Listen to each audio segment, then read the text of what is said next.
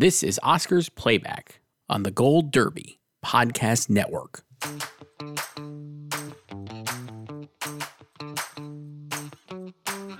Welcome back to Gold Derby. I'm Christopher Rosen.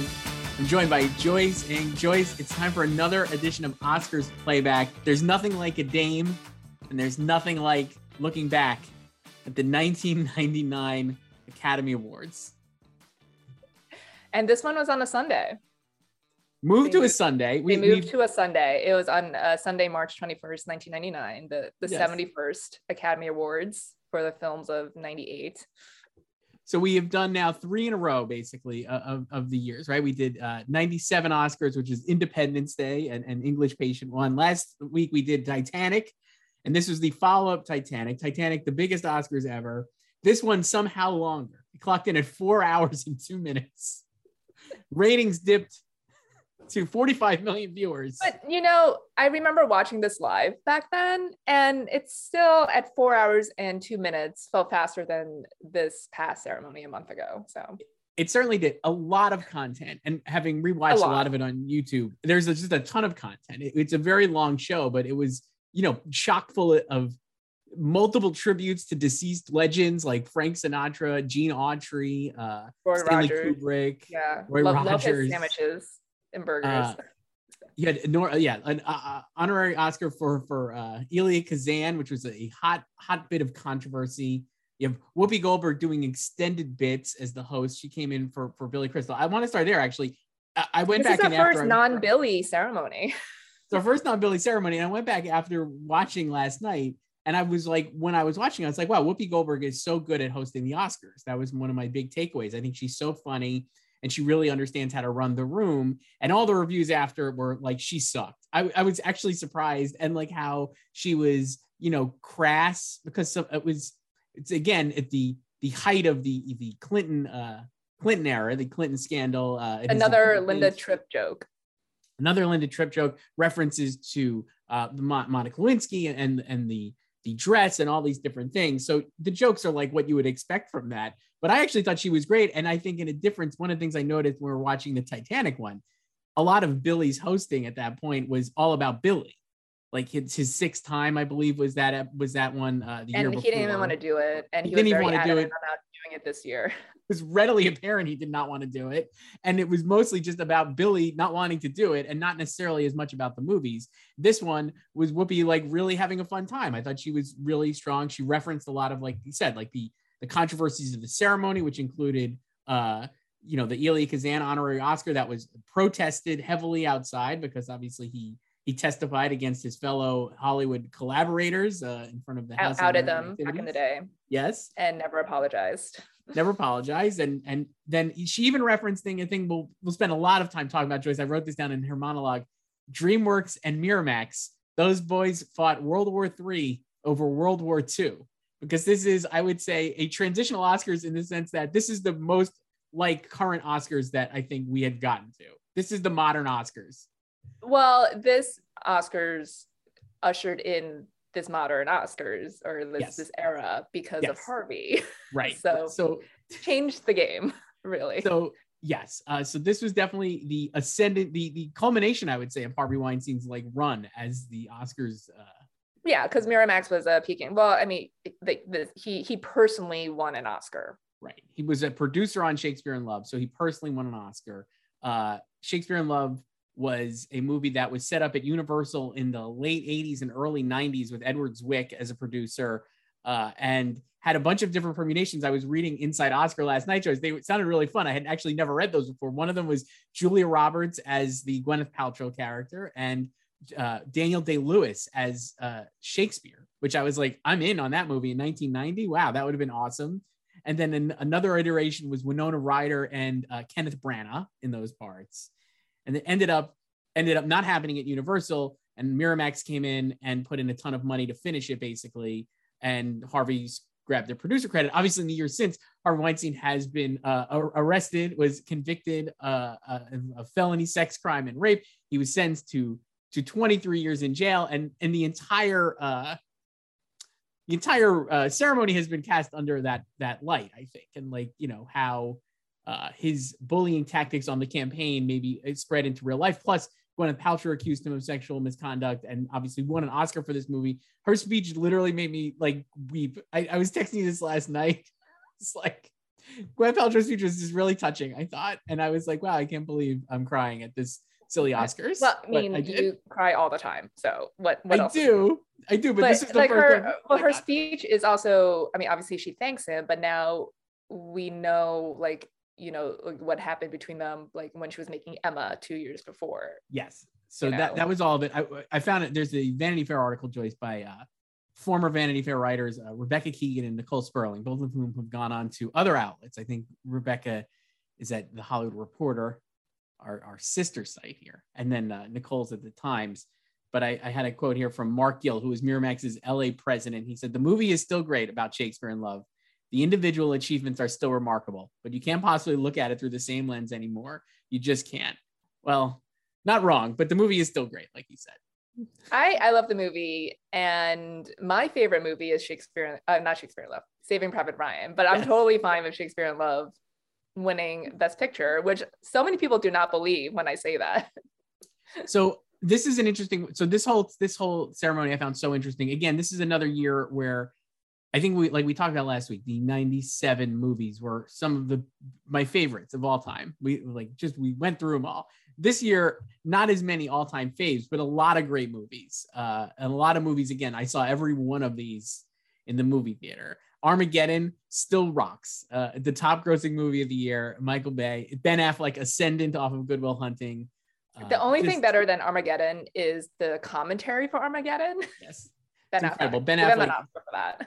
Ben Affleck truly a lack of Fs. No, he does not care at all. It's so uh, good. Uh, and I felt bad for Deep Impact because that was, you know, the the big battle. Yeah, but year. Deep Impact was not good. Yeah, I felt bad for Mimi Leder. So. Mimi Leder should have gotten more shots, but the movie yeah. compared to Armageddon doesn't work. Saving Private Ryan, which we'll talk about a ton. Obviously, the number two grossing movie a year was a tremendous. And I remember seeing it uh, in opening weekend, and just the theater was like dead silent. Like I've never, I, like I could remember the silence. That's how in awe people were over the emotion of the movie and the opening sequence and all the things. It remains a great movie. I know you stayed up. We're recording this on Wednesday. You stayed up in the to the wee morning hours watching it last night because I it's my favorite movie and I don't watch it that often anymore. Like I I've seen Shakespeare in Love more times in the past decade than Saving Private Ryan. Um, and I think like recently, I'll, I'll plug one of our writers, Kevin Jacobson. He hosts a podcast called "And the Runner Up Is" uh, about probable Oscar runners up.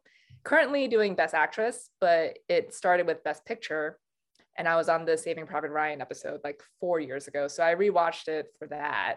So if you want my in-depth thoughts on this race, you can go listen to that. I will. I will go um, Yeah, and yeah, so I I after I watched like all the clips of the ceremony last night, I and then I I don't watch the best picture win often for obvious reasons.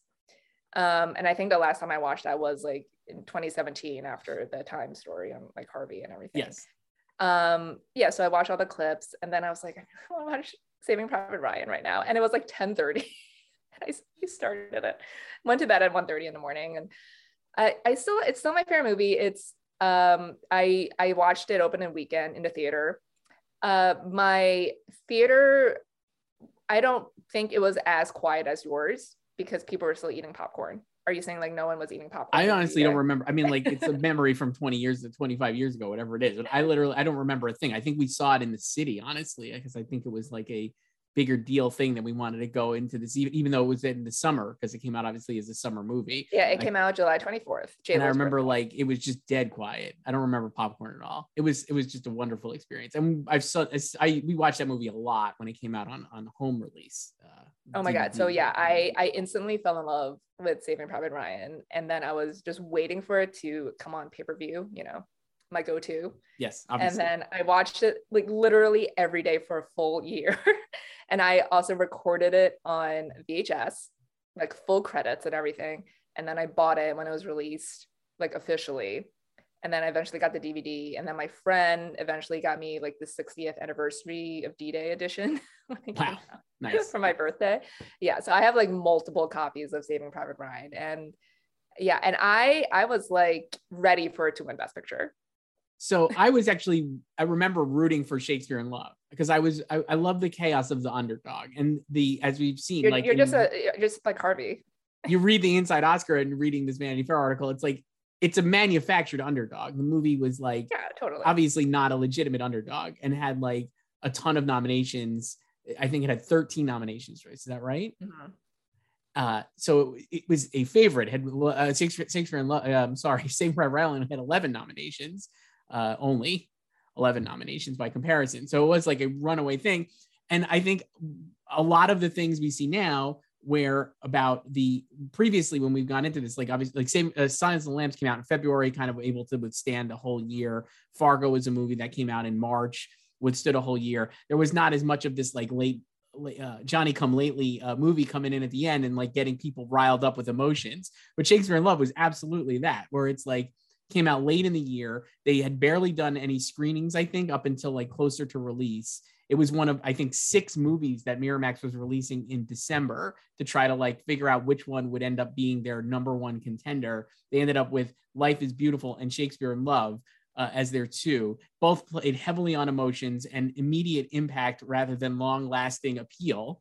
And it just was a, a, perfect storm, I feel like, of events where it's like, oh, Shakespeare in Love is absolutely a better movie than Coda, but it is the same blueprint that helped Coda beat Power of the Dog by Oh yeah, totally. It's yeah. it's um and I love that this year we also had the Truman Show because I'm, I'm talking about the Truman Show for the second time in a month because if, if, if you missed our final Oscar predictions last month, uh, I I hearkened to the Truman Show to explain why Coda was going to win Best Picture, or more more that why Power of the Dog was going to lose Best Picture, really.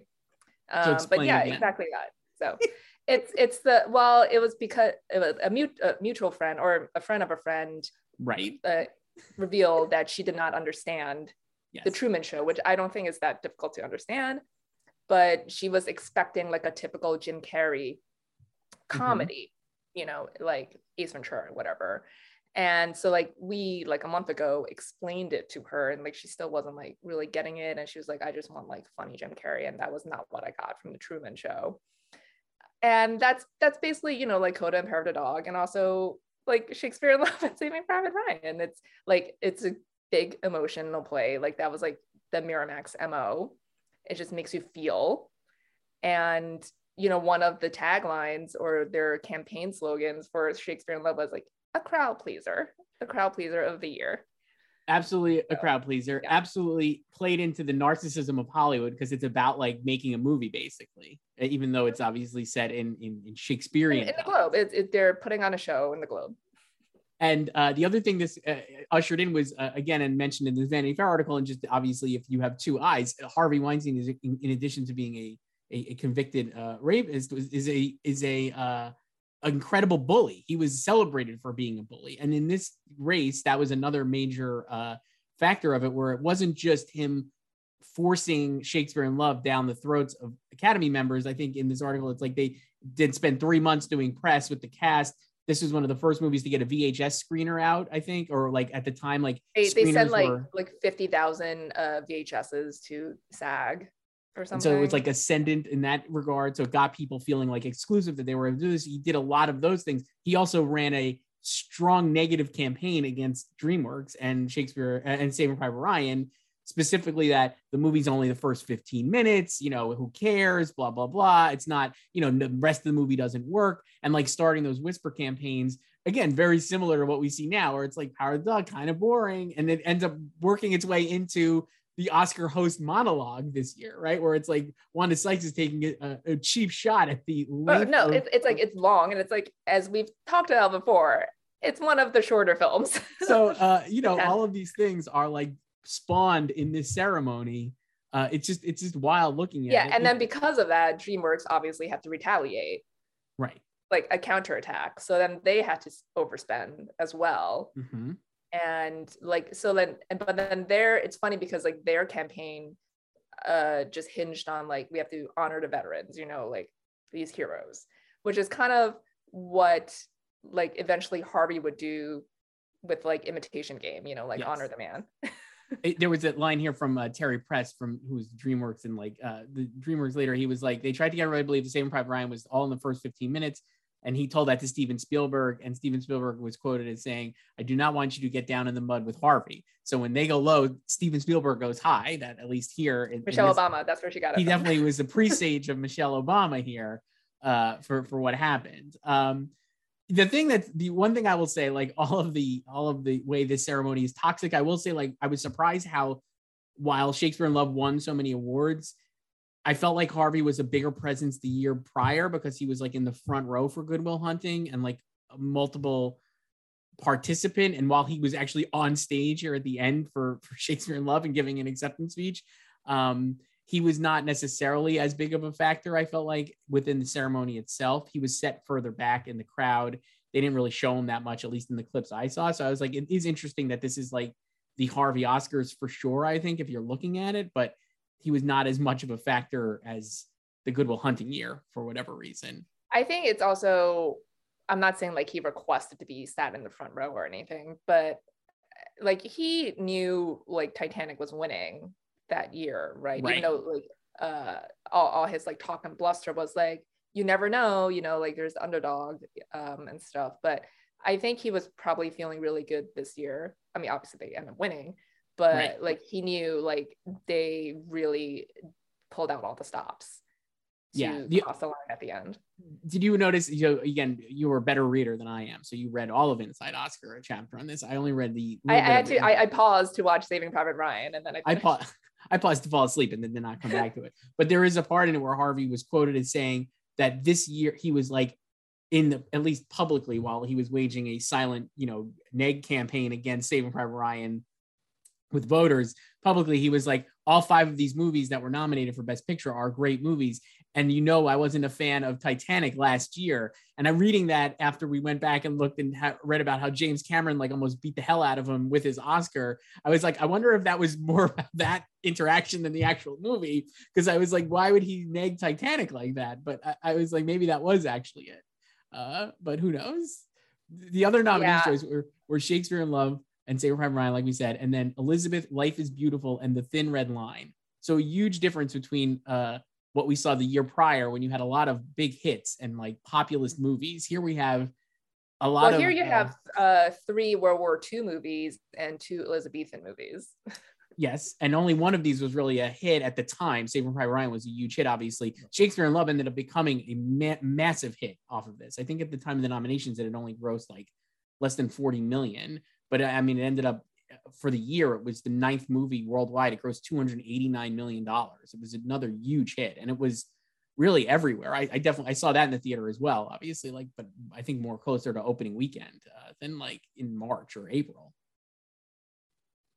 Yeah, and it, it's kind of funny because like Saving Private Ryan domestically was the top grossing film, Yes. and it's second worldwide. And I'm just thinking like that wouldn't happen today, like if it was released now.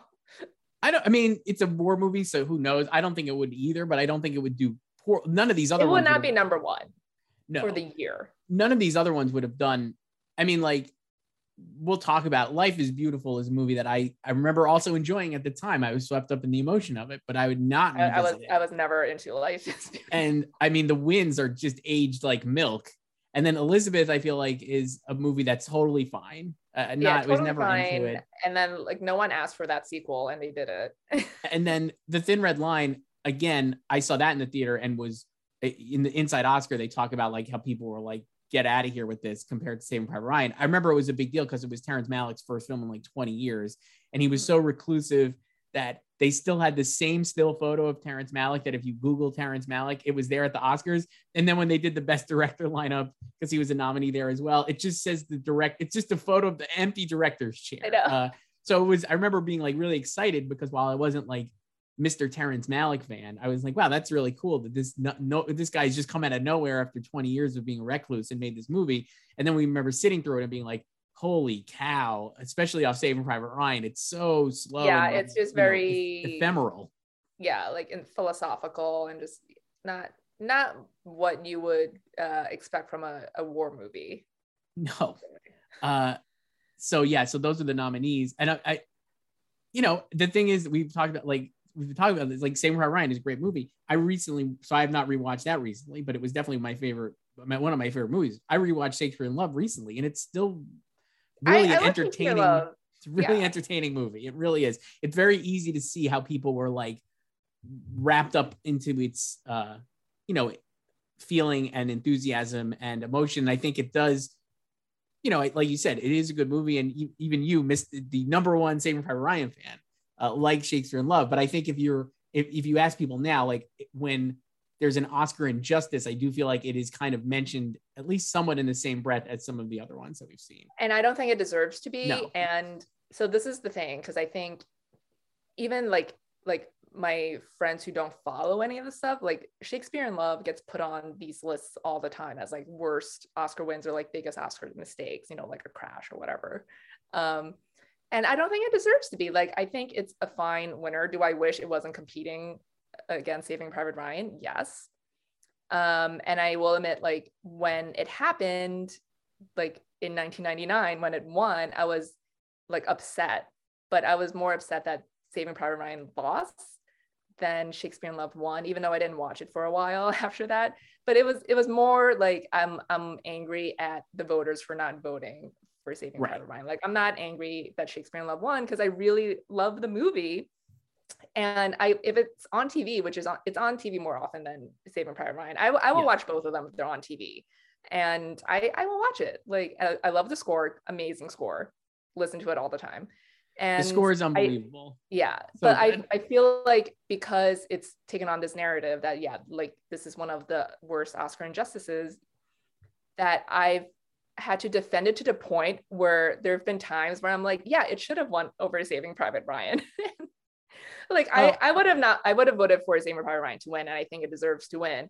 But I think Shakespeare in Love is still a perfectly fine winner yeah, I think I actually would have voted for Shakespeare in Love. I, like I said, I was rooting for it at the time just because I liked the chaos and like the narrative that was sold to the press. I was very into an underdog winning.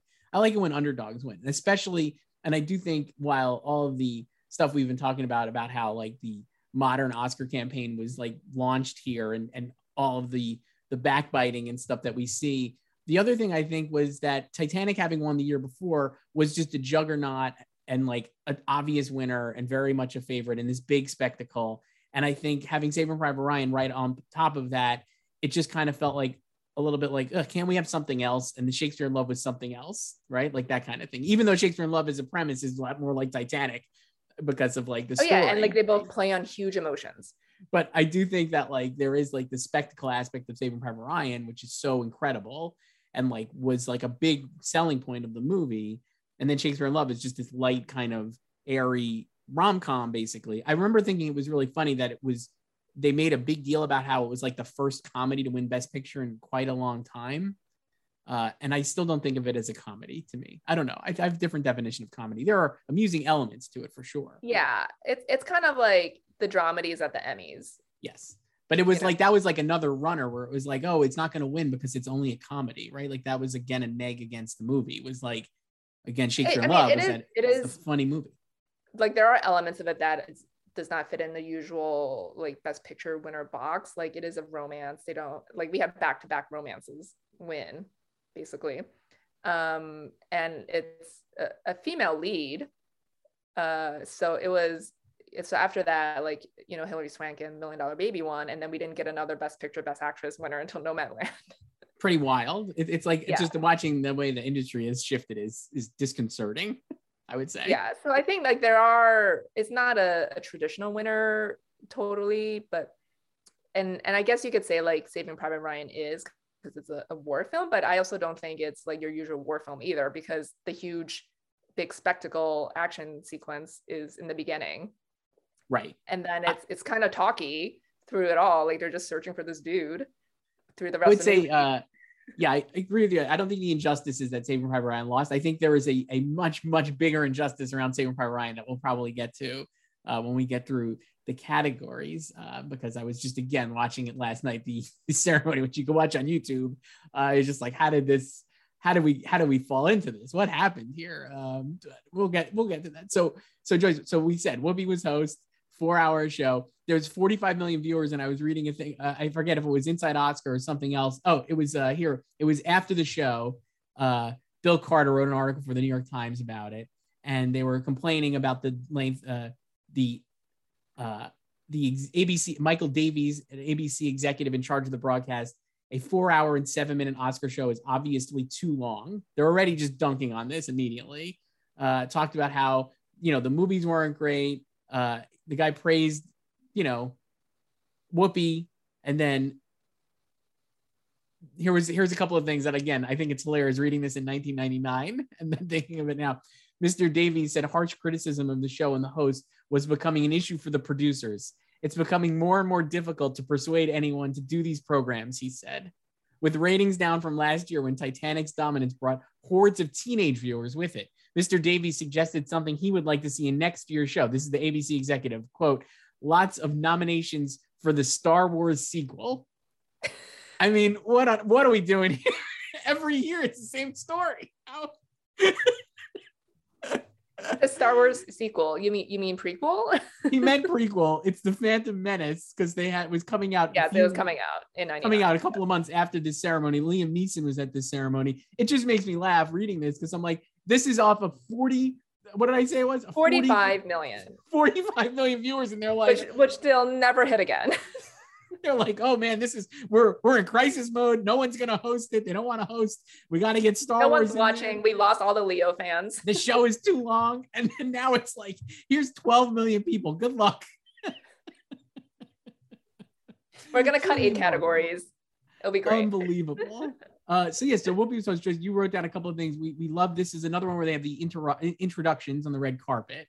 The start mm-hmm. you you sent me one. I think they, was, they really need to bring those back. Here are the ones I wrote down. You tell me what you got. But I have a yeah. double Oscar winner and still photographer. Kevin yeah, that Costner. was the first one I did.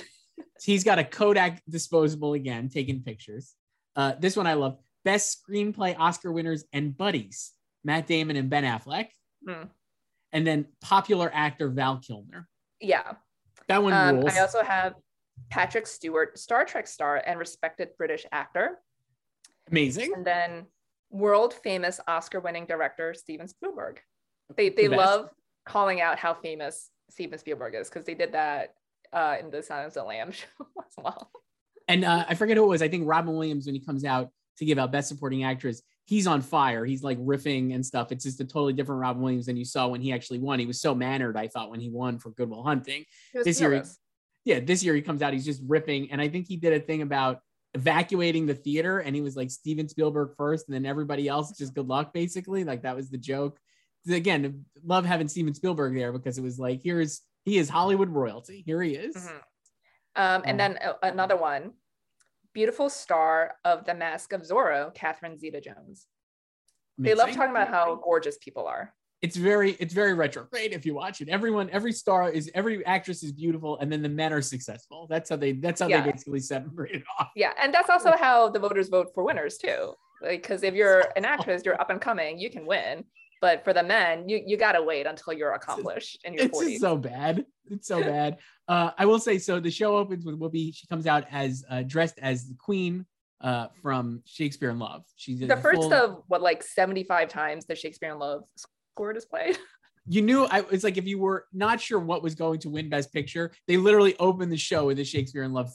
Not not that we're saying they knew it was gonna win. they didn't know it was gonna win, but I mean, like it was clearly uh the it was in uh, the it was uh the mania was at its high point. I think yeah. people were very they, excited. They were not playing the Elizabeth score. No, they're playing Shakespeare in Love score for Whoopi to come out dressed as Judi Dench, doing a bit about her being the queen. Uh, in in like it's the very African funny. Queen. African Queen, right? Very funny. Uh, it's a good joke and it's just a great moment. Again, one of those memorable Oscar moments. I think you like that is it, that really stands out as Whoopi dressed as, as Judi Dench. It's so great. Then she comes out to do her monologue and she raps a whole thing about uh, the Clinton scandal, like we said, totally in the. To- I, I was watching and I'm like, as I'm watching, I'm like, this is like Bulworth, which was a nominee. And then they cut to Warren Beatty in the crowd. And I'm like, is Warren Beatty like, Whoopi, you're ripping me off. What is this? Like, it is just literally like the Bulworth raps. Also, I saw Bulworth in the theaters. Me too. I saw it in uh, Port at the used at the one in town. I don't know if that theater is still open. Uh, there was one. There was the Cineplex Odeon down in, in Sound. I think it's still there, isn't it? It's like dilapidated now, but and then whatever it was uptown was like the different theater and they had gone through a couple of things and they changed they, they i remember they made it more of a multiplex by that time and so they like made smaller theaters and i swear to god the theater i saw Bulworth in was as big as this room the screen was like the window behind me and then there was were a like personal screen. Yeah. three rows of st- seats yeah it was like, okay i guess we're doing this uh, but yeah so there was warren beatty there with with Bulworth uh, while whoopi is rapping uh, about clinton and and, and lewinsky uh, she references Elia Kazan, I think, at that point too, right? Because uh, she talks about the blacklist being just her and Mhm. Hattie McDaniel, which is a great joke. Her jokes are really funny. I thought she was Yeah, and So then she she calls herself like the the last 20th century Fox because she's hosting the last Oscar ceremony of the 20th century.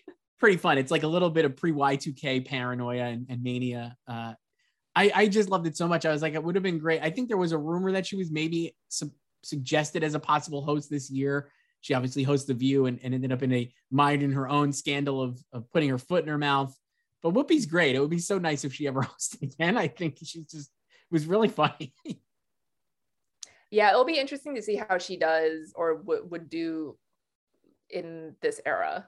You know, yeah, well, she definitely lost some speed on her fastball. I would I would argue. Uh, Mhm. this was like peak Whoopi, I feel. Uh, they joked already about here. Uh, she had a one thing. Oh, this was that I wrote down. This is another one I thought you would appreciate. I don't know if you noticed this in her monologue. She goes, "This will be a long show, so we don't want to hear about read about how long it was. Tough." And I'm like, "Yes, Whoopi, go for it. Like that's right. It is going to be a long show, and that's what it should be. It's the Oscar." is is it an an Oscar ceremony if they don't talk about how long it's going to be? No, this one they didn't have as many Gil's Gil Cates is going to get mad at me jokes like Billy It's did. true, Like, yeah. but uh, he was again the producer. Gil Cates came back. Mhm. Uh, yeah. So so why don't we go through? Do you want to start going through the uh, the the winners and categories? Is anything else here before we get there? Sure, best picture, which which uh, I, I I tried to do our thing of filling out what would be the other five nominees in expanded field, and I'm just like, I could do like two or three, and then I don't know. I came up with uh, I think I came up with three that I felt were definites. But the nominees, like we had said, to reiterate, Shakespeare in Love and Saving Private Ryan, and then Elizabeth, Life is Beautiful, and The Thin Red Line. I would say Life is Beautiful probably ended up being third. Again, just the the the hysteria around that movie was so high, and uh, just does not age very well. I would argue as a win, or in it, its wins have not necessarily aged very well. And Shakespeare in Love obviously won. Harrison Ford read the the nominees and then announced Best Picture, He- and I He really wanted to say Saving Private Ryan. he did. He's like a sphinx. He's very difficult to read, Harrison Ford, but I could tell he was like a little pissed that he had to read Shakespeare in Love. Uh, the other nominees I came up with were The Truman Show, Yes, seemingly was the sixth. Uh, Peter Weir Peter was Weir, uh, directing Director. nominee. Got Best Screenplay nomination as well, I believe. Uh, yes, and, Ed Ed Harris nominated. and Aaron Harris, and we'll talk about it. I think Jim Carrey probably should have got nominated, but so Truman Show, I have Gods and Monsters felt like a pretty solid Yes, love seven. Gods and Monsters. So Bill Condon wins Best Adapted Screenplay for that. It got multiple acting nominations as well. And then I put Out of Sight in there Oh my based god, solely on its screenplay nom. I love Out of Sight. It's great I just I don't. It's it's more like a Hope Diction if I put it on. Like, so I, I, what were your other ones? I mean, the other ones I wrote. Here are the other movies I wrote down, and again, most of these are like Pleasantville was I really love. yes, I, I have Pleasantville.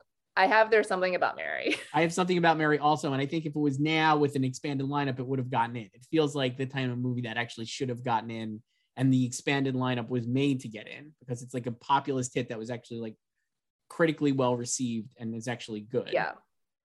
Then, Um, I also have a simple plan, which I like. so Simple Plan I could have had instead of Out of Sight. That had more of a buzz. Obviously, the Billy Bob Thornton performance, and, and in keeping with this late '90s run that we've been doing, Billy Bob again gets the biggest applause at his nomination when uh it's he's nominated for supporting they- actor. they just love Billy Bob. I love that guy. Holy cow, they love him. He's like so like what a fave. Uh, I wrote down and little at this point, he's he's with Laura Dern at this Yes. point. So I wrote down Little Voice, which is another Miramax movie. Brenda Blethyn was Yes. nominated for Best Actress. Mhm. Uh, mhm. and then I have Rushmore written down. Yeah, I don't. Yeah, like I, I wrote down Rushmore and Big Lebowski back to back. and I thought Big Lebowski perhaps, but I actually have another spot where I think Big Lebowski would get honored. Uh, that seems more realistic. Um, but it's um, hard to yeah. come up with like actually like 10 nominees. Yeah, it would be easier if it were just this the sliding scale still. Like I think you could solidly do that with like two or three others. Um, I also have the opposite of sex, which I loved. Love the opposite of sex, and I'll definitely be bringing that up multiple times as we go through later. But I don't think yeah. it would have been a best picture nominee. The thing that's funny is, while again, Life is Beautiful is not a movie I would say I've revisited a lot, and I don't. I have not seen it since it came out. and Elizabeth and Thin Red Line are totally fine movies that I'm just like whatever about in the end. I wouldn't knock any of these Best Picture nominees out probably for any of the movies we just mentioned. Like it feels like this is actually yeah. a five. Yeah, it's fine. But I totally fine. Yeah, totally uh, fine. You can make the argument for Truman Show, and I think at least Jim Carrey kind of references this, and when he goes up there, I think he's I forget what he's giving out. You uh, let me look. Uh, editing, I think. Yes, he does a whole. He comes out and does editing and like really dunks on himself, and it's like very self-deprecating. The crowd really likes it, but he's like, I can't believe Roberto Benigni took my Oscar basically, or my Oscar spot. Yeah, or like I got beaten by Roberto Benigni, and Roberto's just like hamming it up, like and, LOL, laughing. Right, and it's like I do think the late breaking Life is Beautiful did end up pushing out like Truman Show here for Best Picture. Um, yeah, maybe. I don't know, but again, it, it goes back to that thing. It's like Truman Show. It's a little bit more cerebral, and yes Life is Beautiful is just like LOL the Holocaust. Let's make it a game. A lot of a lot of LOL the Holocaust, and then and like, like they it was just they they were that campaign man. I mean, you know, props to them. They knew what they were doing, like super calculated. Let's just bring this guy over and play up like every it- Italian like stereotype you could think of. Yeah, I was like, uh, I remember I sent you a text last night. I was like, this is problem. This is like uh this would be like Silvio on The Sopranos being like, "This is bad for Italians," kind of thing. I think uh, Silvio. like Dante I remember when not... it was happening back then, and I was just like, "Man, like it's like, isn't he tired of like doing all this? Holy like cow. every like like late night appearance, every interview was like literally the same, but you know, it worked. So it worked, and he did it during the show. Yeah. Uh, so we said you. I mean, I don't know what else we could to say about Best Picture. I feel like uh, it's a, the headline thing here, but I'm really not outraged that Shakespeare in Love won in the end, understanding how tainted no, and everything I think it, it's since, fine. But... And like, I I wish Saving Private Ryan won, but again, I love Shakespeare in Love as well, and it's it's it. You're still comparing art, so it's right. hard to compare these two completely different films.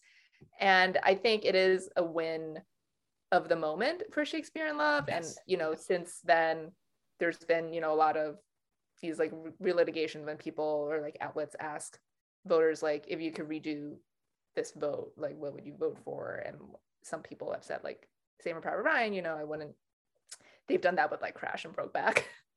Yeah. you know, and so sometimes I do feel like maybe we should not give out Best Picture the year of. You should wait a couple years when you have more distance I mean, that would be wonderful. Or make the people vote before, uh, like uh, blindly. Or, before... or they could follow my my suggested yes. uh, award season calendar when everyone votes in secret and you stagger the announcements so Correct. no one can that would be all of each other. That would be great. I, I do think it's funny that the Shakespeare in Love, Saving Private Ryan dichotomy is one we've revisited over and over again, but it does feel like we just keep getting a copy of a copy of a copy. So the it's the, like multiplicity.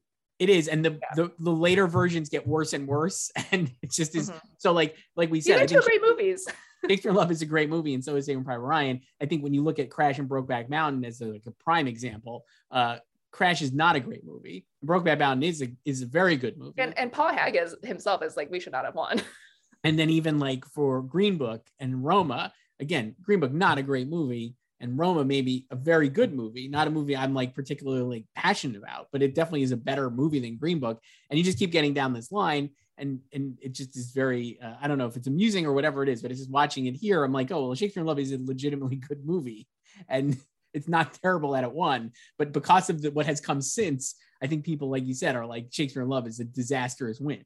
Yeah, and it yeah, it's it's just taken on this this like tag of being one of the worst winners ever. I'm like, it's it's not like it's no. it's fine. It's like you're more like I was back then. Like you're more upset about what it beat, but if you take it if you remove it from that like it's still a good movie and and now obviously it's colored by harvey weinstein of it all but i felt this way even before that um i, I know some people opinions have changed since that and that's totally valid as well or you know they can't even watch the movie anymore that's fine but yeah like even before all that like i thought like it's totally fine when and you know what the Oscars always disappoint me. My favorites never win. So this was this, like my, I, this was my first big Oscar disappointment. We've talked about this. I like much better when my favorites don't win, especially nowadays. Yeah. when yeah, I like I the movie, to, like, I don't want about it. Yeah. Yeah. So now when I say like my favorite movie is Saving Private Ryan, they're like, people are just like, well, first they're surprised because I I don't actually talk about it that much. that it's my favorite movie, and like they don't people, especially people I meet, they don't think like I would like this movie for some reason but like people always assume that I'm upset that it lost. I'm like, no, it's fine. It's totally fine. And I love Shakespeare in Love as well. Uh, so best director, I don't think we could we have to spend that much time on it because this one they they they got right. Joyce uh, Steven yes. Steven Spielberg wins best director. Uh, Roberto Benigni is a nominee here again. Just what John Madden for Shakespeare in Love, Terrence Malick for The Thin Red Line, and Peter Weir for The Truman Show. Uh, love Steven Spielberg winning for this. I thought his speech was great. Uh, I do think he was actually nervous going in because I think the way the night had played out, while he had won eh, this directing award pretty much everywhere and was the favorite, it did feel like maybe he wasn't going to win. I, I, did actually watch, even knowing what happened, I was like, man, John Madden really could have won this, and I would not have been shocked. I don't think John Madden won any directing award. No, but I mean, the way the night plays out, it's just is like, oh man, John Madden's going to win this. Like you really think he might, and and it's a great movie, like we said, and it does a great job directing. I think the performances, especially, are like what's notable about Shakespeare in Love. Uh, yeah, no, Steven Spielberg winning here. Obviously, it's like one of his tremendous, uh, yeah, one of many remarkable very, achievements. Very deserved when and he shouts out his dad who's a veteran um, really nice. He goes back and hugs his dad when he goes up to win. It's so sweet. It, actually that made me tear up too. I yeah and like you know if, if you don't know like they have a very complicated relationship yes. that will be dramatized this year in the Fabelmans yes. Paul Dano next, plays his dad. next best director nomination. Get yeah. Paul Dano an Oscar. Julia Butters FYC for his sister. It, it, you're you're ridiculously early Oscar prediction Julia Butters. Uh, so the directors I wrote down as possibilities I think watching how it played out I think if one person was going to get nominated who wasn't uh, here, so you you could say maybe it's uh, uh Shekhar Kapur for for Elizabeth because that was the mm-hmm. Best Picture nominee and he was they were not nominated for Best Picture, but I actually thought Bill Condon would have gotten in here for Gods and Monsters. Yeah, and instead he of, also feels like that type of idiosyncratic director's pick. Same, I, I, thought the same thing. So I was like, I actually think he would be sixth here. Mm-hmm. And then the hope dicting trio that I have were Wes Anderson for Rushmore would have never happened. Steven Soderbergh for Out of Sight would have never happened. And truly, this one I could really make a case for Spike Lee for He Got Game. What a great movie. Absolutely awesome Spike Lee movie. And obviously, like at a time when the Academy was not very much into Spike Lee at all, uh, should have got nominated here. I think he's be- he's definitely better than most of these nominees. for this category? Um, I mean, yeah, I, I would be fine with that, but that that was not happening. no. Who else did you think for this besides Bill Condon? I, I mostly had, had Bill because yeah. I thought like, yeah, that was, um, and then yeah, with like Elizabeth and like Shekhar Kapur, I I don't think he was ever getting in. Um, it felt like he was not considered seriously for whatever whatever reason. Uh, yeah, but had he gone in, I'll just be like, yeah. So they just nominated like the right. best picture director, you know. So yeah, and I I think it was like too early for someone like Wes. You know. Yeah, for sure. And and in the Inside Oscar, they talk about how they Touchstone kind of botched the release of that. It was released in a platform release for one week in December. It's funny because I saw that we definitely saw that in the theater. I remember like being so excited for Rushmore because the trailer was awesome. It looked like mm-hmm. just like the most fun movie rules. It still rules. Uh, watched recently. Um, and yeah, I was just like so into it, but it definitely felt like a too cool movie's too cool for an Oscar, probably. Mm-hmm. Yeah. I don't know. Uh, best actor Joyce. Holy shit. well, I, I, have I have a, a quote I want to read after we we get through this. the, the, nominees were Roberto Benigni for Life Is Beautiful, Tom Hanks for Saving Private Ryan, Ian McKellen for Gods and Monsters, Nick Nolte for Affliction, and Edward Norton for American History X. Four incredible performers doing incredible performances, and Roberto Benigni, and Roberto Benigni wins Best Actor. Just, uh, oh man, what a miss! This is such a miss. Yeah, and uh, yeah, he he worked for it, and he got it.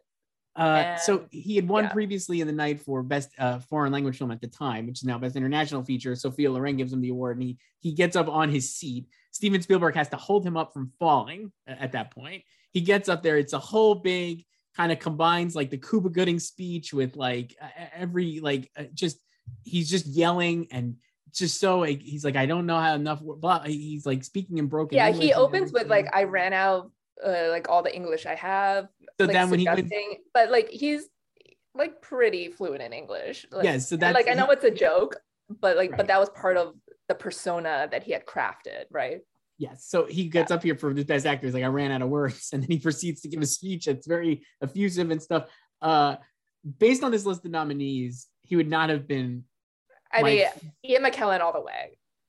I think Tom Hanks. I think this is a miss for Tom Hanks because Listen, he never he didn't win here because he had won twice very recently. Yes, yes. Like I love Saving Private Ryan. I love Tom Hanks's performance in Saving Private Ryan because it's also not a very Tom Hanksy performance. Like it's it's very controlled and restrained because that's yes. the type of captain that John Miller was.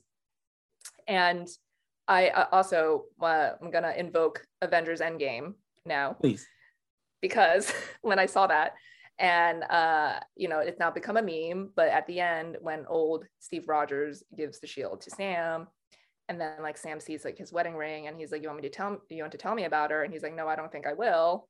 It's a whole meme now. I'm like tom hanks did it tom hanks did it first yeah. And saving private ryan after matt damon tells this whole story about his brothers uh, that he improvised and then he asks tom like tell me about your wife and her rose bushes and tom is just like no, I'm gonna keep that one to myself. Like it's great. He did it first, I, guys. It's an incredible performance. I do. He didn't win because he had just won twice. Basically. Yeah, he was not gonna win a third Oscar in five years. But the problem is, he is not real. I mean, he should have maybe won for Castaway when we do that year. We could talk about that. Like he, he was filming or like getting ready to film Castaway when he was because he has the beard. But I'm like, this was such a like. Now it, we've gone 20, 20 plus years without giving Tom Hanks a, a third Oscar, and it just feels like this guy should have three I mean, Oscars. It took him 19 years to get another nomination after Castaway. It, it, just really does feel like a missed opportunity. I mean, like I think the if this was nowadays, Ian McKellen, absolutely the film Twitter pick, right? And certainly a well-deserving yeah. winner. Uh, hard to imagine the movie working without him. It's a great performance. And another and I and another someone else who should be a winner by now. So it does feel like a missed opportunity. Uh, Nick Nolte for Affliction, solid performance, very dark movie, kind of depressing movie that won for for James Coburn, as we'll talk about. Fine with him not winning. And Edward Norton, I really love this nomination. I love this performance at the time. Another movie I've not revisited in very long, so I can't of guess it hasn't aged incredibly well based on the topic and the subject matter. Uh, but it's a great performance. He was so good in it, and I remember really being excited about Edward Norton because this was a year he had this and Rounders, which was a favorite. I love Rounders. Oh my gosh. uh, the the people I wrote down, and again, and then Roberto Benigni. I have really know again the four are, are, amazing, and the winner I would not have even nominated if it was up to me because I think there are other people who could have gotten in well, here. Jim Carrey, who won so the Globe, Carrey is the obvious one. He was uh, seemingly a favorite for so long, and it was like his big play at being a, a serious actor. I, I, have not watched Truman Show in a very long time.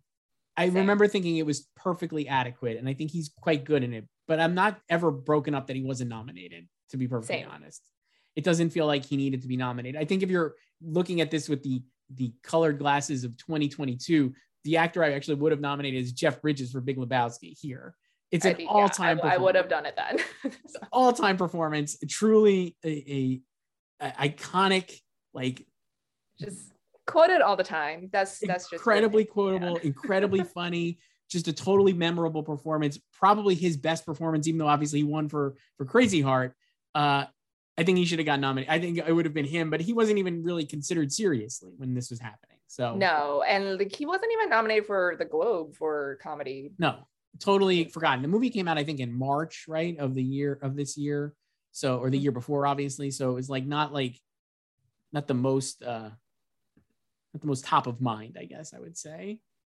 Yeah, but this this was so the Globes went to Jim Carrey um, in drama, which was like kind of a surprise because it was people thought like Ian McKellen would get it, and then like Jim would win the, next year for uh, Man on the Moon.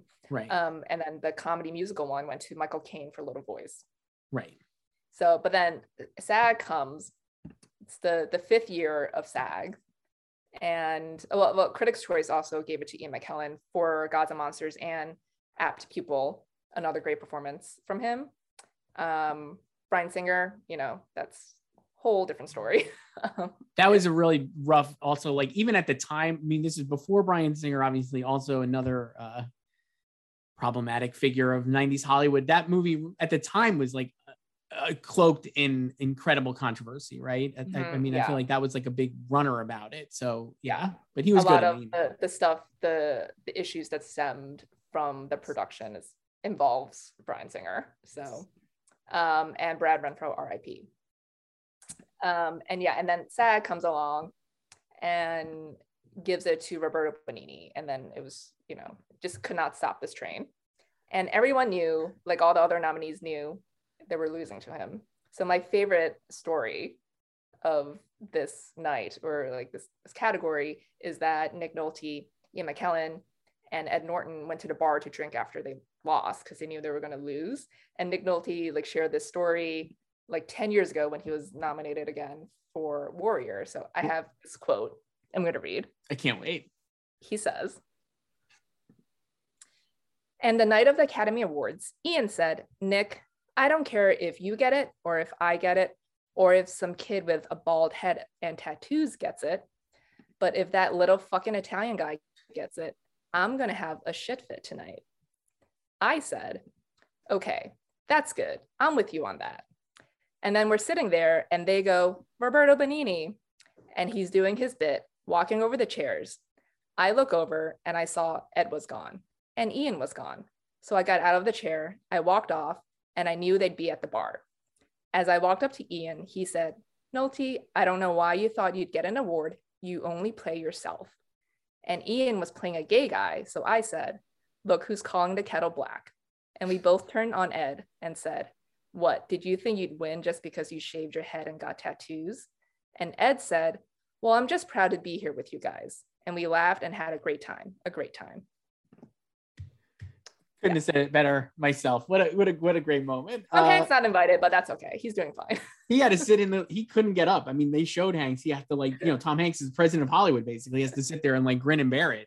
Yeah. Uh nothing against Roberto Benigni. He might be a lovely man. Uh, you know, obviously at the time, like we said, it was a it, the world was caught up in life is beautiful mania.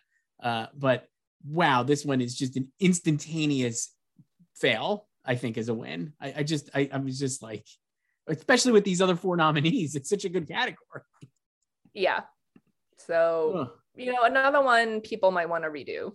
I think they would redo that one. I will say, like looking at it now, I, like we said, Hanks probably didn't win because he had won previously. E. McKellen, I think, should have won, and I think there maybe was an idea that, well, kind of like Judi Dench style, he'll just win at some point in the next year, like when she lost for Mrs. Brown, never materialized.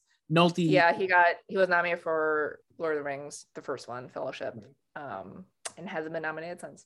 and with Ed Norton, I do think there's also like an idea that, well, he was Mhm. nominated for Primal Fear, nominated here. We'll just get him again. And he didn't get nominated again, I don't think, until Birdman, which he was Mhm. great in. Yeah. But, you know, and doesn't feel like he he feels like an actor who maybe should have gotten an Oscar in one of these 90s ceremonies and did not. And now it's like, well, is he ever going to get one? I don't know. Like Edward Norton doesn't do as much. He, he's more picky, I feel like, with his material. So, Yeah. So uh, It's best actress like choice. opportunities. It was. It was missed opportunities for Roberto Benigni. But again, that's what happens when you vote, like in the heat of the campaigning and being told how great this is, and you get the VHS tapes and you're feeling great about getting all his access. Uh, best actress, Gwyneth Paltrow wins for Shakespeare in Love. Like I said, the speech made me just weep. Such a great speech, and it's such a great moment. And I I know it's tainted because of obviously what happened with with Harvey, but I hope I, I guess I was like naively like, man, I hope she doesn't feel like it's tainted because it is such a wonderful moment for her to win, and like I think her performance is so good. So I'm sure she's conflicted about it, but it's just so it's such a great. She's so great. Cate Blanchett for for Elizabeth was the nominee, seemingly the the film Twitter pick probably at the time. there was Twitter. Uh, uh, I, I, like Fernanda Montenegro would be the film Twitter pick. Fernanda Montenegro was nominated for Central Station. Meryl Streep for One True Thing, which is actually a really solid, I think, weepy drama. I, I enjoyed that one. And Emily Watson for Hilary and Jackie. Uh, the nominees. Uh, so first, let me add you. Do you think Gwyneth winning is bad? Because I feel like that's another one that people are like kind of. No, I'm totally fine with her winning. Yeah, she's great. In a, a, very good win. So great. She's so great in the movie. Uh, yeah. The the the and again, this is a, another one where I'm like, I don't know who you knock out. I guess Meryl for one true thing, just because it's like it felt like one of those like Meryl gets nominated performances rather than like we need to nominate yeah, somebody. So I was looking at the people I came up with for best actress who I would have put in were Cameron Diaz for something about Mary and Christina yeah. Ricci for opposite of sex. They they category for out of Christina Ricci, I think, in one of these ceremonies and put her in supporting, or was it one of the critics groups did that? I forget which one it was. Mm, no, she was nominated in lead um, at the Globes, Christina. Okay. Um, because like Lisa Kudrow was getting the supporting notices, and I would have nominated her. she was so great in the movie too. Yeah. And so we talked about this a little bit last week. Cameron Diaz in Something About Mary is like an incredible performance. She's so funny. And she won New York. She won the New York Film Critics Circle, and in the in the Inside Oscar, they they make a big. Basically, it was we want her to come to our dinner, which I think is like really reductive. The Lady Gaga of of '98. Again, it felt like the Lady Gaga of '98 because it was like a lot of people in Lady Gaga one were like, they want her to come to the dinner, and so that's why she won, and she didn't really deserve it. I find that a little reductive just I'm like, she is great. Like Lady Gaga was great in, in, House of Gucci. I'm not, I have no problem with that win. It also happens to be that she's super famous, but sometimes when you're a famous movie star and you give a great performance, you shouldn't be penalized or thought of as like basically like, you know, uh, I don't know, fodder for for for getting a famous person at your party. So so Cameron Diaz won uh New York Film Critics Circle. I think that's a great win. And she's so good in the movie. The movie yeah. is very funny. I'm sure it hasn't aged incredibly well either. I've not seen in a long time. I could think of at least one or two things that are incredibly problematic. I, I saw it in a theater with my parents and like wow. we were all just rolling. Yeah. My my my parents took me to see like like whatever. It didn't matter. Like so, I saw, I saw a lot of buddies. inappropriate movies with my parents probably.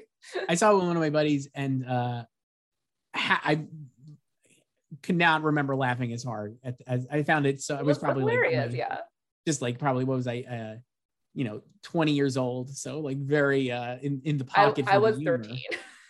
and just howling laughing at it. it. it. was, it's so funny, but Although, she was incredibly good. One, one of my favorite quotes in Inside Oscar, um, not about something about Mary, but about Saving Private Ryan and like how like visceral and brutal D-Day is. And there's like a quote from Steven Spielberg saying like, yeah, I don't think if you're under 14, you should see it. I was 13. I'm like, Steven, come on. Like, why can't 14 year olds see this movie? like, uh, it's war. It's brutal, but yeah. uh, so yeah, so so I would have put her in. I guess I would have knocked Meryl Streep out. Though that robs you of a moment when Gwyneth Paltrow gets to like shout out Meryl Streep, and it, honestly they they cut to Meryl and Meryl's doing like oh, but like I was almost like I think she couldn't hear her.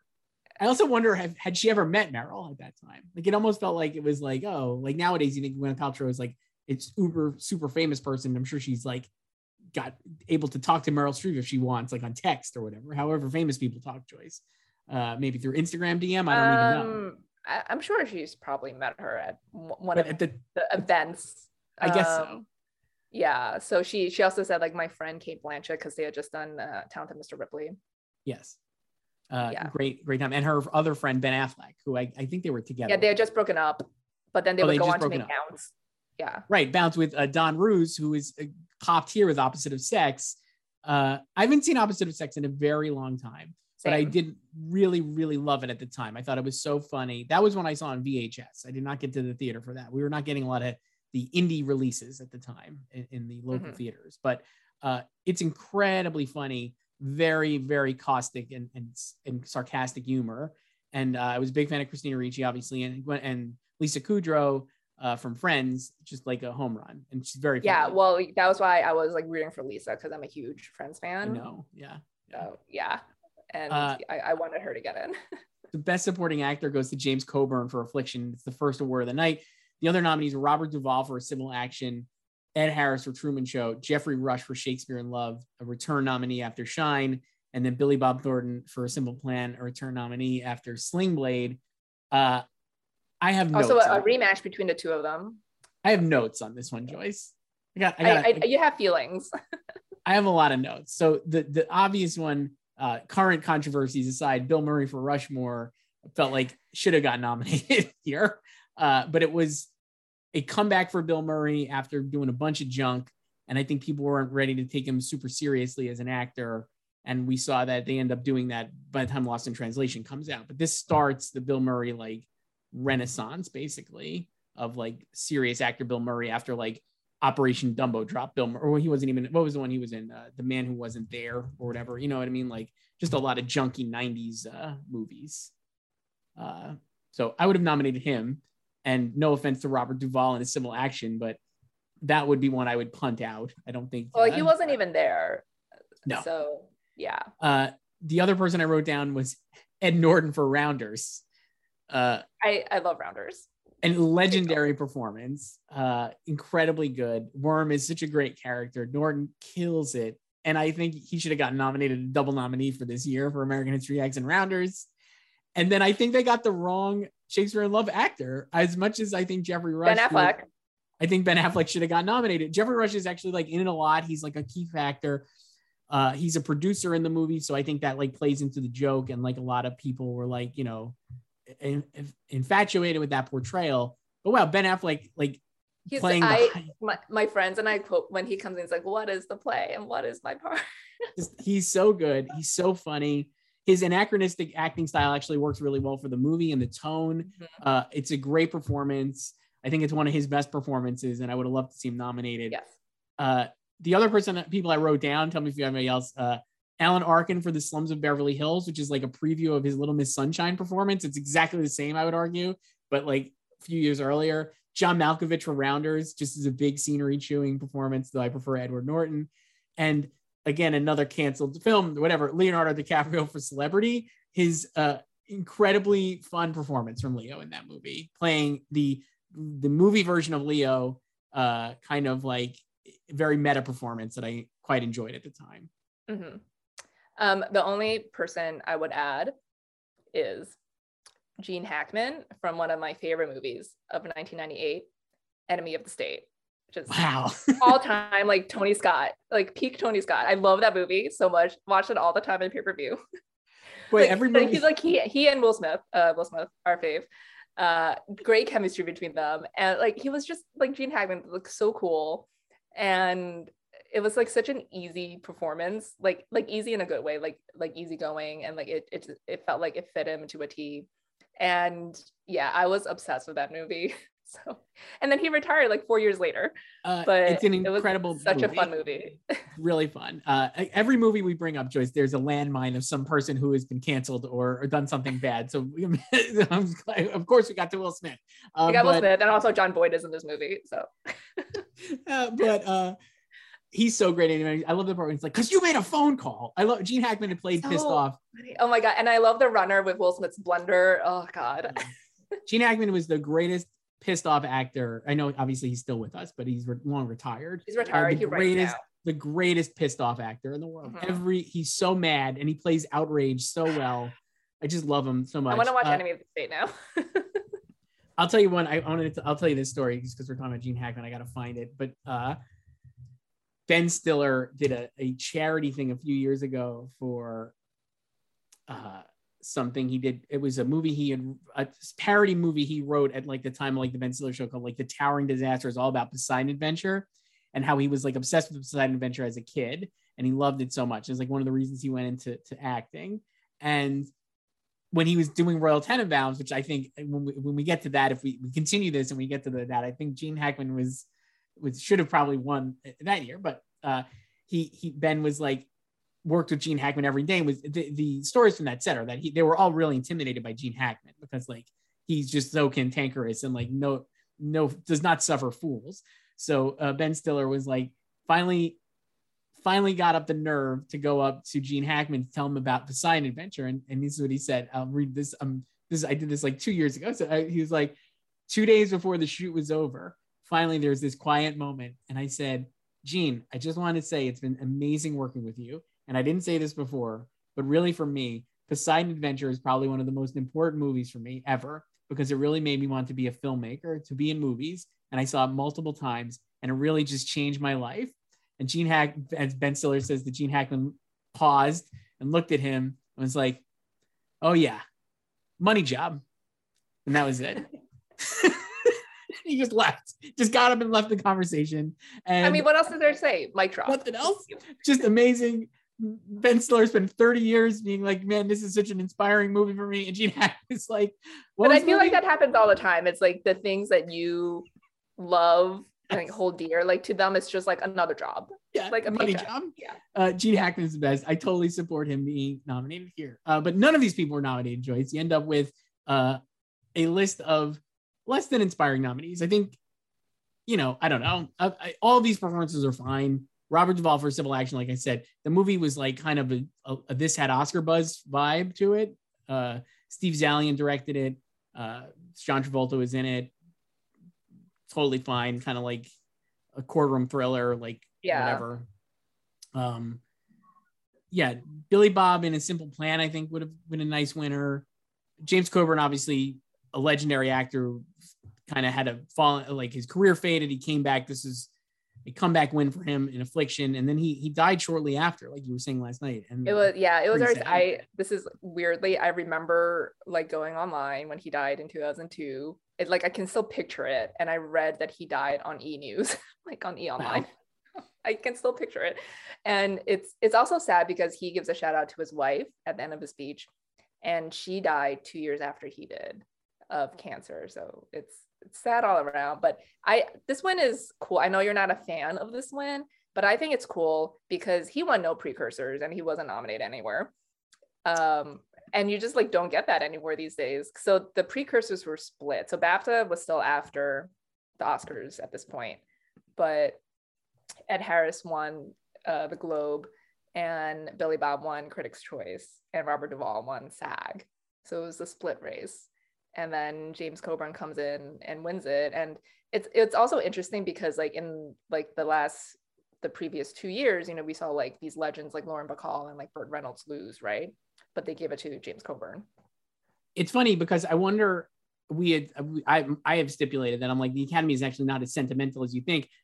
The performance is so unsentimental. He's playing such a such a Oh yeah, he's an asshole. Like, total asshole. And also like because he was not really they weren't really pushing a it's time narrative for James Coburn, right? Like you he said, was- like, yeah, he was a surprise. so it was kind of just like it naturally occurred that they were like, I like I want to honor James Coburn rather than being told I have to honor James Coburn, right? Like kind of like they were doing with Lauren Bacall, perhaps. Yeah, because he I think I think he got it at SAG, right? I think he did. Let me see. I don't remember. But he didn't I think that was his only precursor. He didn't get in at Globes. Um yeah, so he got it at SAG. So Robert Duvall won that. Um yeah, because it wasn't like we need to give it to him. Cause yeah, because Lauren was sweeping Right, and Burt had won the Globe. So yeah, he didn't win anything. right. um and yeah and it was split so maybe like that was he was just a beneficiary of that it was like no one uh, had a consensus choice No, it's like this kind of like this legendary new in the race phase sort of yeah. yeah Uh, for supporting actress choice, Judi Dench wins famously for Shakespeare in Love. She's in it for eight minutes. Love her speech. She's like, it's just eight minutes, but like she's very, you know, very uh, kind and, and it's a great speech. The other nominees were Kathy Bates for Primary Colors, Brenda Blethyn for Little Voice, Rachel Griffiths for Hilary and Jackie, and Lynn Redgrave for Gods and Monsters. I don't have a problem with uh, Judi Dench winning in that lineup. I actually think that's a really strong lineup. But the people I, I flagged as two actually actresses who were very much in the race, or Lisa Kudrow, like we said, for Opposite of Sex, and Joan Allen for Pleasantville. Uh, Yeah, I was kind of surprised that neither one of them got in. I assume that like Brenda Blethyn and Rachel Griffiths took their spots. I guess I don't know. What do you think? And also earlier I said Brenda Blethyn was the best actress nominee, but it was supporting actress. So sorry. um i mean brenda got in everywhere Right. so yeah i i get it'll be like yeah rachel for hilary and jackie i guess but if you're replacing two I don't know. I mean, like Lynn Redgrave is so good in Gods May- and like maybe Kathy Kathy won SAG, but but that also just feels kind of like they like Kathy Bates, and I I, I don't know if that that role was really like a stretch for her in Primary Colors. Right. Um, but yeah, I, I would have done like Lisa Kudrow definitely, and Joan Allen was great. Um, so an, uh, someone else who feels like sh- should have an Oscar by now. Right. Um, and I think um, nominated a couple years for the contender, right? Was that a, another nomination for her? In in two years. Two years. In, in 2000. Yeah. So um, yeah, but yeah, Judi winning, like we talked about last week, she lost for Mrs. Brown in lead to Helen Hunt. And this was like the makeup Oscar. I'll tell you uh, what though, if if it was between Helen Hunt winning for As Good as It Gets and Judi Dench winning for Shakespeare in Love, or Judi Dench winning for Mrs. Brown and like one of these other actresses winning here, I think we have a better. I like the I like Helen Hunt and Judi Dench. I like that that that, that match. Yeah, I do. I think it's good. I'm like I would not take away uh, Helen Hunt's Oscar. No, and and like like Judi is great in Shakespeare in Love, and yeah, like she's only in it for eight minutes, and she references that. Um, I also really love her speech because she talks about what I think is actually true and how the best part of the Oscars is just being nominated because you're just around uh, your peers and these people in the industry celebrating work, and it sucks that one of them has to win. Yep. Yeah. Uh, so really, great speech. And obviously, Robin Williams like a great uh, winner announcement. Like, there's nothing like a Dame, and then like her reaction, she's like, she just know it's her. She's the only Dame. In the so good. It's really great. Uh, let's go. We'll go through. We'll wrap up here shortly. But the screenplay wins went to Shakespeare in Love for original screenplay, and uh, Gods and Monsters for adapted screenplay. The other nominees for original were Bulworth, Life is Beautiful, Saving Private Ryan, and The Truman Show. Uh, again, some notes. Just I think uh, I had Big Lebowski and Rushmore as uh, original screenplay nominees. I would nominate Big Lebowski. uh, but I don't think I don't think the industry was ready for the Coens follow up. No, Fargo being Big Lebowski. That's the thing. And I think the whole response, the you know, it's funny. Like Inside Oscar, they talk about how like Truman Show didn't really work for the industry because it was a critics movie, and the critics really liked it, and that the industry was like, I don't care. And I felt like for for Big Lebowski, at least at the time, Fargo was such a, a humongous critical winner and obviously like won Oscars that when it came out and it was just like a basic, it's it's a very smart and well-made movie, but it's like a stoner comedy, right? Like it's a stupid stoner comedy at times. People were just like, this is like a huge step back for them. And even critically, I don't think the response at the time was commensurate with what it is now. Because now I think it's like one of thought of as one of like the great movies of like the 90s. There are a lot of films from this year that um, were not like widely embraced at the time, but have now become cult classics. Right. Uh, yeah, I don't have a problem with Shakespeare in Love winning. Like I said, I think the script's really good. Uh, and Gods and Monsters is a very cool win. It beat Out of Sight, Primary Colors, A Simple Plan, and The Thin Red Line. Yeah, Gods and Monsters, no notes on that. Um, Shakespeare in Love, I'm totally fine with too. Like I think it is it's a very well written movie, and like to get that iambic pentameter and just like the the way of speaking at that time. Um, I think they did a really good job. Um, and yeah, I think I think like people now would probably want to give it to the Truman Show. Um, yes. That would have been fine as well. Um, Saving Private Ryan, I love the movie, but the script not one of its strong suits, and I it, it underwent a lot of rewrites as well.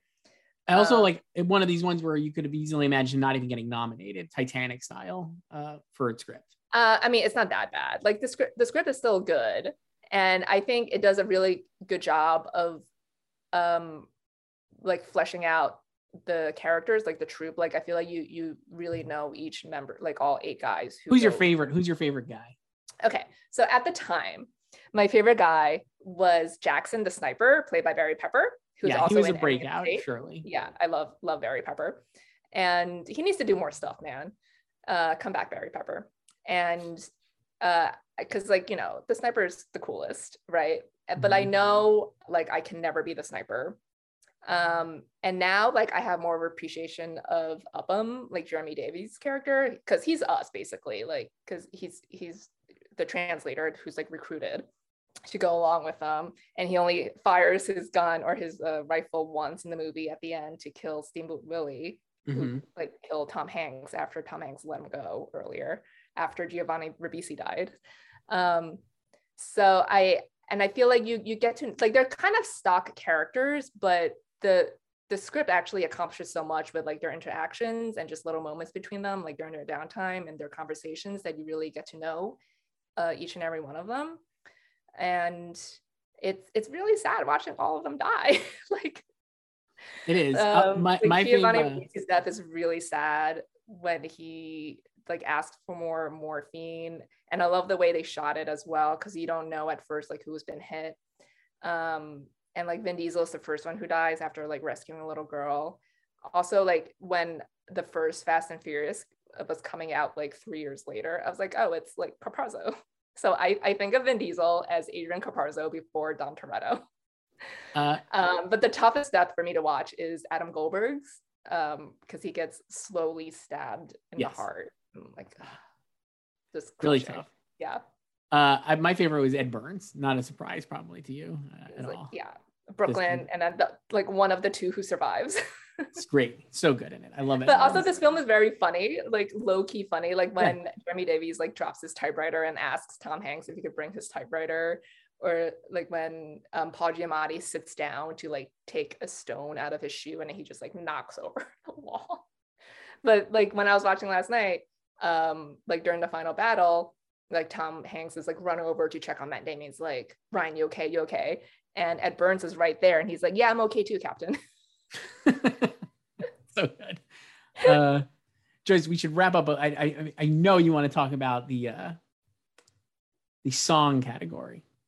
the song category um not not full of bangers like the previous year but still one one definite absolute banger i don't want to miss a thing from So another one- How the hell do we not give Diane Warren a goddamn Oscar for I don't want to miss a thing? This is so clearly an Oscar win. like I what on earth? uh, and then yeah I I still remember um watching like Aerosmith perform it live and I was just like like I know they didn't write the song but I'm just like just like the song has to win like and I was like obviously it was like a huge hit and everything and um I a couple years ago I talked to Justin Tranter who's a songwriter and he was like completely outraged that Diane Warren did not win for the song. He's like, this is like my favorite song, my favorite song from a film. I don't, I, he's like, I don't know who won, but this should have won. And the winner was When You Believe from The Prince of Egypt um, by Stephen Schwartz, performed by Mariah Carey and Whitney Houston.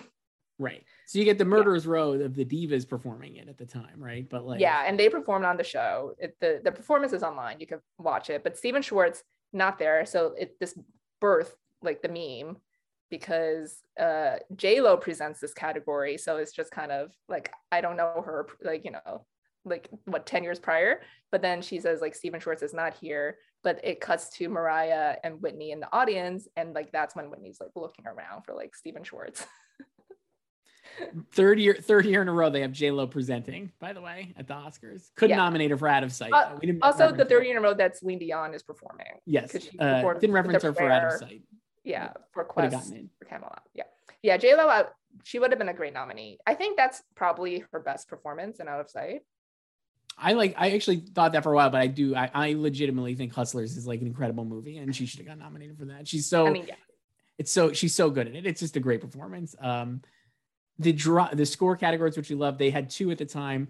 So uh, the Shakespeare in Love theme, like we talked about, just prevalent throughout the show. It's an incredible score.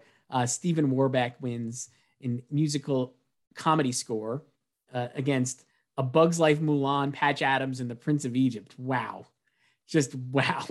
And then uh, dramatic score goes to Life is Beautiful over John Williams' Saving Private Ryan score. I mean, what are we doing, guys? Like, what is happening? I don't know. Randy Newman was a double nominee, lost twice. Pleasantville score, another winner. Uh, Elizabeth and The Thin Red Line were the other nominees in dramatic score. yeah, and they did the the interpretive dance not for the the comedy score nominees, but for the dramatic score nominees. And Yes. Some of the pieces, it's online. Some questionable pieces to choreograph to. Yeah.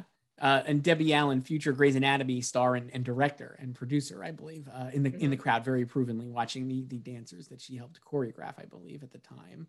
Uh, Mhm. Joyce, we, we should wrap up, but then we didn't even talk about Elia Kazan gets his honorary Oscar. Uh, presented so- by uh, his biggest stand, Martin Scorsese, and Robert De Niro, who was clearly in the middle of filming Rocky and Bullwinkle. Yes. Robert De Niro has the most laughable haircut from Rocky and Bullwinkle.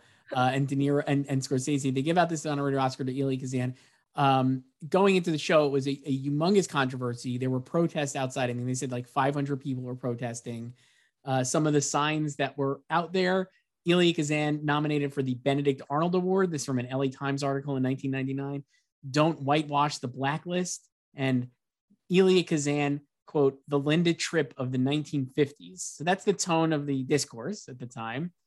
Uh, he get he wins, and you know, or he gets his award. Scorsese and De Niro kind of do it. We talked about Chris Rock actually comes out prior to this and is just on fire. Uh, makes a, a joke about Robert De Niro. It doesn't like rats, and it just is like so funny. It's so good. The the audience, very mixed reaction from the audience for joke. Robert De, uh, for the the Kazan or for the, Chris the rats, Rock? The rats joke yeah, uh, definitely. Uh, Chris Rock making yeah. rubbing rubbing people the wrong way at the Oscars for 25 years and counting, I guess. but no one uh, came up on stage to slug him. So. No, De Niro did not come out there.